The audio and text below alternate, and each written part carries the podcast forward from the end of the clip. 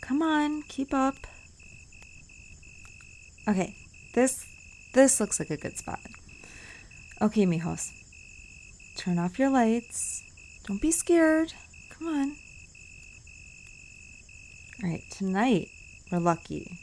The full moon shining bright, we can still see somewhat. We can see all 15. Uh, let me. Um, well, if you're to cover your face, you don't count, so I only see 14. Okay, 15 members of our group. If you get in close to the fire, out of the corners of your eyes, we can almost see the trees surrounding us. Now imagine if the moon wasn't out. We would be plunged into complete darkness. And naturally, we'd be a little scared. But the moonlight is also misleading and lures us into a sense of safety. Sure, you can see a bit, but can you see deep into the forest? Are those shadows or something more? There are things in here that thrive in the moonlight, and this forest is known to play tricks on people. Do you know why we always count the members in our group? Correct. To make sure no one has gone missing, but also to make sure we don't have any extra members joining us. That reminds me of a story. Turn back now, for the shadows own this land. The old rotted wooden sign in front of us read. Lindsay and John are looking over the map, trying to figure out a faster route. They haven't noticed the sign yet, but I know they can feel it. The unwelcoming static energy flowing from it, thickening the air in the surrounding area. The looming trees behind the foreboding words seem to be breathing, consuming pure sound within it. The birds aren't singing, the crickets aren't chirping, the air is stale. If we cut through the trail on the left, we can reach the top of the mountain faster. It'll cut about three hours off of our hike. I don't want to miss the opportunity of seeing the full moon, said Lindsay. But we don't even know how well defined the trail is. If it's damaged, it could set us back even more than we are now, I reply with a frown. You wanted to go backwoods hiking and camping, right? Let's be adventurous and take the path less traveled, John's voice of reason replies. I look to Lindsay, who shrugs her shoulders in response, clearly indifferent to John's reasoning. John was always considered the interpret friend out of our trio, while I was always the cautious one. Lindsay was a nice medium between us, a balance of weariness and impulsive desire for adventure, and she was currently teetering on the other side of the line I was standing on. Well, let's keep moving somewhere at least. We're losing daylight. John presses forth before the lull of silence between us stretches even further, and he turns and takes the path to the left without hesitation. What about the warning sign? I point out, my outstretched hand presenting the clear etched words into the aged plywood. Lindsay snaps a photo of it as John approaches. Turn back now, for the shadows own this land, he reads aloud, snickering at its warning, dulled by the lack of tangible danger. Lindsay, get a picture of Dan and me with the sign, and I hear the soft shudder of her camera as she obliges to his request. Don't you think the sign is a warning? Shouldn't we stay on the original path? I suggest weakly at a last ditch effort to steer clear of its path. At this rate, we'll be setting up our tents in the dark. Two versus one, John finalizes before he moves on without another word and takes the path to the left. Lindsay follows quickly behind as she continues to snap photos, her Polaroids birthing unnatural sounds into the stale air makes the hair on my neck stand up. As the silhouette of my friends are entangled further and further into the darkness of the thick woods, my mind pleads with me to turn and run the other way. I know this isn't a good idea. I know something clearly must be wrong as an unsettling chill runs up the crevices of my spine. But I got this far, right? just a few hours away from seeing the full moon in all its glory. Walking through this dense forest just a little longer isn't too bad. It'll be worth it. It has to be, I tell myself as I walk forward. The trail in front of us is narrow and overgrown with roots. The overhead canopy appears so thick and heavy the light is barely peeking through, and the barely visible path seems to stretch further and further ahead of us, never ending. We walk for an entire hour before we eventually stop next to a small stream. John tosses his pack to the ground and makes his way to the small portion of running water to scoop up a handful of it to his lips. He immediately gags, spitting the water everywhere as he stumbles back. Jesus, that's foul! He curses loudly as he rubs his mouth roughly with the back of his hand. I feel my nose crinkle suddenly, a strong scent of decay and iron thickening the air. Lindsay must be smelling the same thing, her expression unpleasant as she plugs her nose. Smells like something died over here, she huffs out as I scan the area for anything dead nearby. The shaded areas in the forest are as black as night, and the surrounding foliage remains just as thick and impenetrable as it was when we first started on this path. One could walk twenty feet from the group and disappear. As I scanned, the stench got stronger. Let's keep moving up the trail, I say, and John and Lindsay agree with little protest. As they are gathering their things they so haphazardly tossed to the side earlier, I notice something in the shadows of the trees. I can't quite make out what it is, but I know the shape of the shadows are all wrong. I do not know why they look so unsettling to me and I peer deeper into the darkness, trying to trace the outline of whatever I'm looking at, until I am abruptly struck with an instinctive fear. A surge of tingling panic crawls up my body, and I am growing more and more disconcerted as I try and fail to decipher whatever the hell it is in front of me. All I can tell, all I know, is whatever it is, it's staring back at me. Dan! John suddenly yells next to me, breaking me from a trance like state as he shakes my shoulder and breaks my gaze. Grab your pack, dude, we're moving on. I take a moment to nod at him, inhaling a sharp breath before glancing back toward that ghastly visage, only to see nothing but unmoving shadows. We continue on the trail, Lindsay now taking photos of the low hanging mossy branches and eclectic logs. John starts to study the map to ensure we remain on the right trail his earlier stream experience obviously souring his excitement for the path we took. As we trudge forward, I remain in the back of the group trying to figure out if what I saw was real or just a trick of the forest's light. The stench of iron and decay lingers in the area, almost like it's attached to our clothing. I try not to think of the smell acting as a marker on us, giving away our position to something not us. You know the Navajo lived in these outskirts of the forest long ago. John breaks the silence while studying the map. They never crossed into these parts of the mountains believing it was cursed. Instead, they would exile anyone from the tribe who had committed a great crime to these mountains. What was considered a great crime? Lindsay inquires as she snaps a photo of the fallen tree blocking the trail. Murder, betrayal of the tribe, practicing witchcraft, he responds and my personal favorite, the murder of a close relative in order to gain evil supernatural powers. Now that's some metal shit. Lindsay laughs from up ahead. John smirks as we exchange an amused look before he continues. My college professor told me this legend about the area we're hiking near. I don't remember exactly where, but I do remember the legend goes that a medicine man from the tribe started dabbling in some darker rituals he started using these rituals in secret on himself and a few loyal followers in the hopes to gain more power. Eventually, driven by greed, he and his followers kidnapped the daughter of the chieftain. They believed killing her would give them supernatural powers and absolute control over the tribe. During the sacrifice, the chieftain and his warriors ambushed the medicine man and his followers. They fled, being chased by the warriors for days until they ran themselves into the land of the exiled, where they were never seen again. So, if those are these woods we're in right now, we could be camping on some haunted grounds.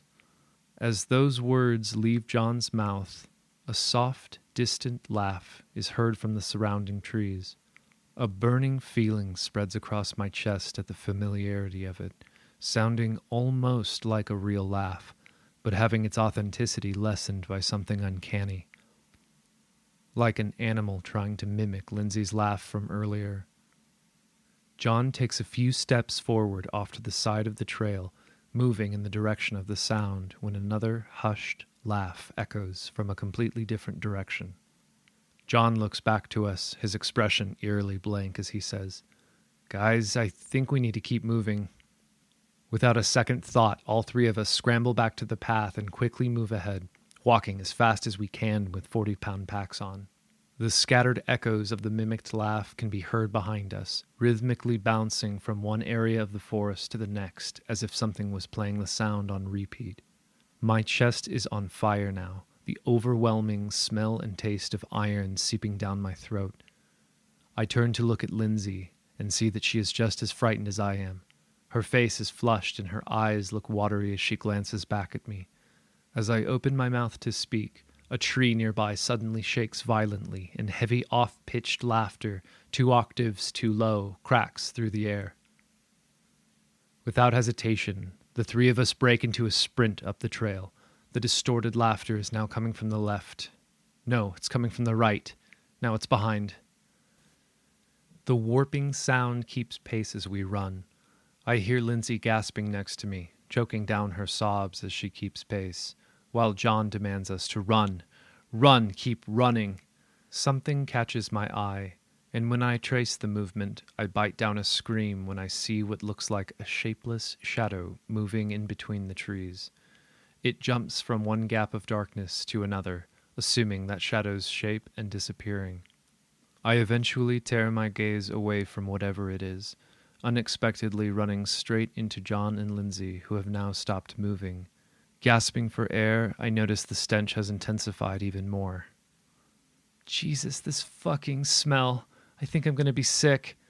Lindsay groans as she suddenly leans over and vomits. I saw something in the woods. It was following us, I tell the others between gasps. John gives Lindsay some water and sits her down on a fallen tree to the side of the trail before he turns back to me and says, I think we need to calm down. Nothing was following us. We all just got a little spooked by this story, and we heard an echo of Lindsay's laugh. I feel a snarl stretch my lips upward at his blatant denial, the stench now burning my eyes. John! Something is following us. I saw it back there. We fucking heard it. We need to get out of here right now. John shakes his head before raising a dismissive hand at me. You need to chill out. Everything is going to. John! My blood runs icy cold as I hear my own voice suddenly scream from a distant part of the forest. We pause at the undeniable sound, my heartbeat roaring in my ears as panic begins to bubble and churn in my stomach. John inhales a sharp breath next to me as he helps Lindsay to her feet. What was that? she asks in a weak voice, her eyes darting back and forth between us. John just shakes his head again before he guides her back onto the trail. Whatever it is, we're not sticking around here to find out. We've got to keep moving now. I think I'm going to be sick. Another voice bellows from a distance, parroting Lindsay's earlier warning. The voice sounds like it's in the same frequency as the mimicked laugh from earlier, low pitched, inhuman, and forced. John? I start, but he cuts me off with a rough shove as he orders, Move! But it's too late. In that moment, Lindsay is violently dragged back into the woods by something indistinguishable amidst the dense darkness. John and I rush after her, following her trail of fading screams, and continue to descend deeper and deeper into the woods and further and further away from the trail.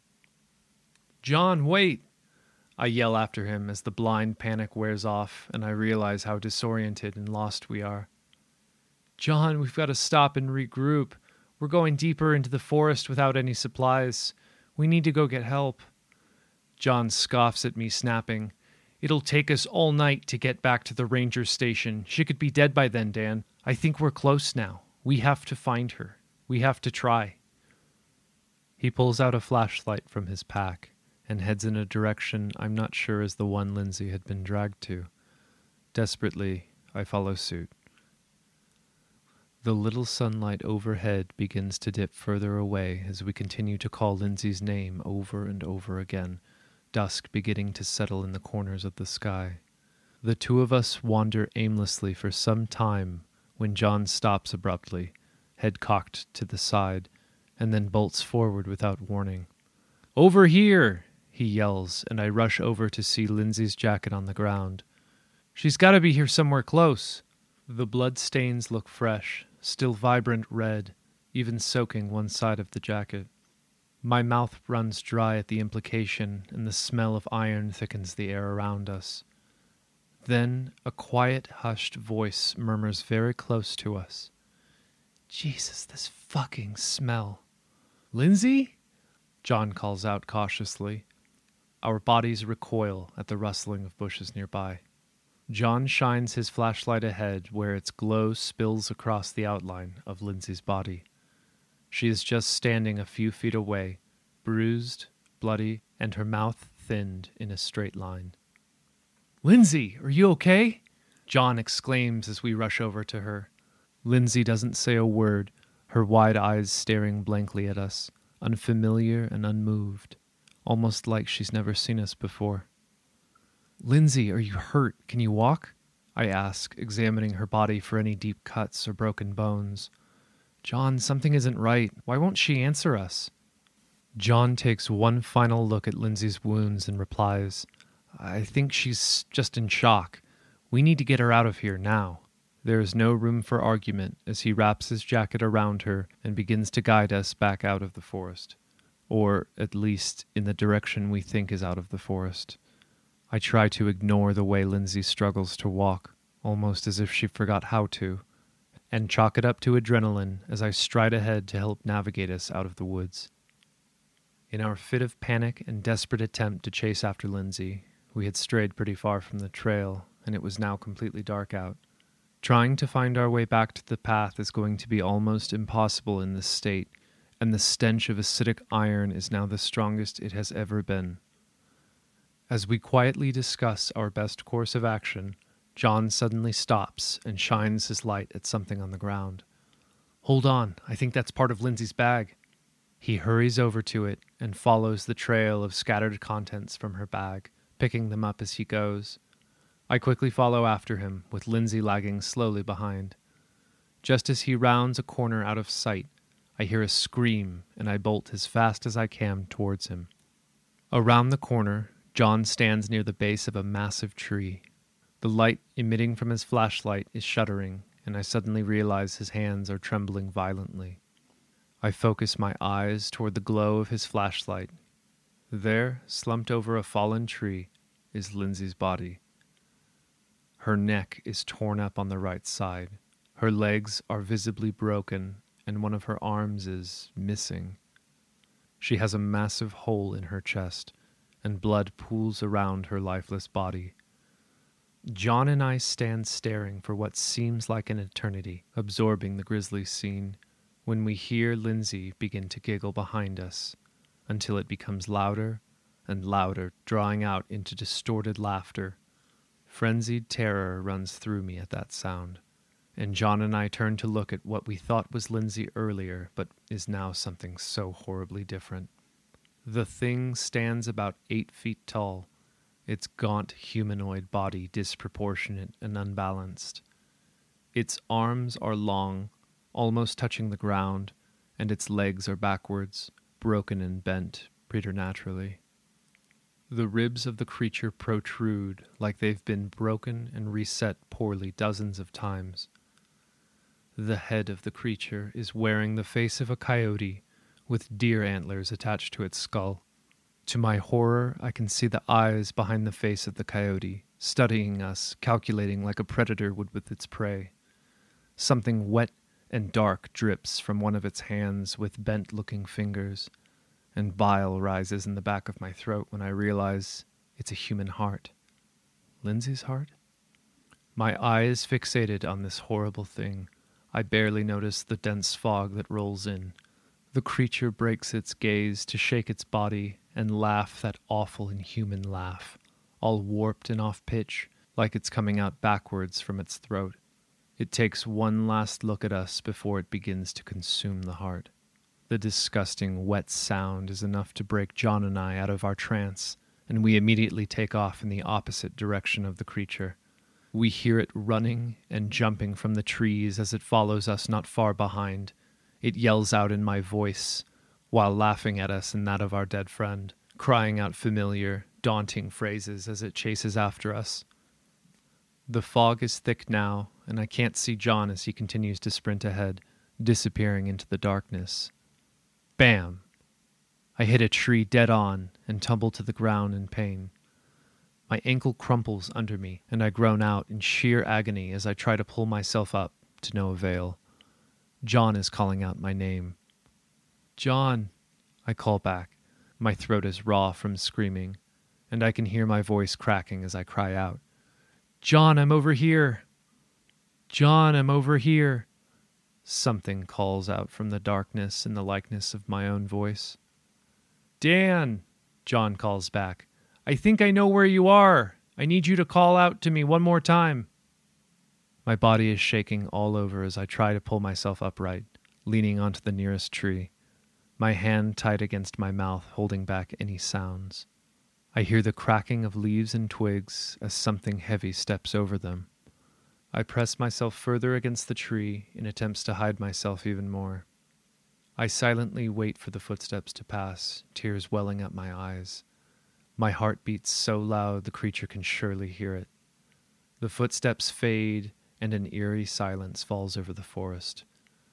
I hold my breath and slowly slide back into the safety of the tree. Dan. John's voice whispers near my ear. I can barely make out the outline of him against the blackness of the forest. His body looks like it's shaking. The fog lifts just enough for me to see John. My eyes widen with fear, and the bitter, metallic smell rolls through the air in heavy waves. John's face is covered in blood and his mouth twists into an awful smile as we lock eyes. Dan, he says, except it's not in his voice anymore. The voice is distorted, like it's miles away. Dan, I think I know where you are. I want to scream, except nothing comes out of my mouth. A clawed hand touches my chest. A warm, wet sensation bursts forth as it reaches further into me and emerges, gripping my beating heart. The voice lets out a wild laugh, twisted and inhuman, as the darkness of the fog descends upon me at last. You just listened to The Land of Shadows, written by Patrick Johnson, Katina Hawksworth, and Don Chatlin. Sound design and performance by Don Chatlin. This was a Beyond the Screams production. For more episodes, go to beyondthescreams.com or wherever you listen to podcasts.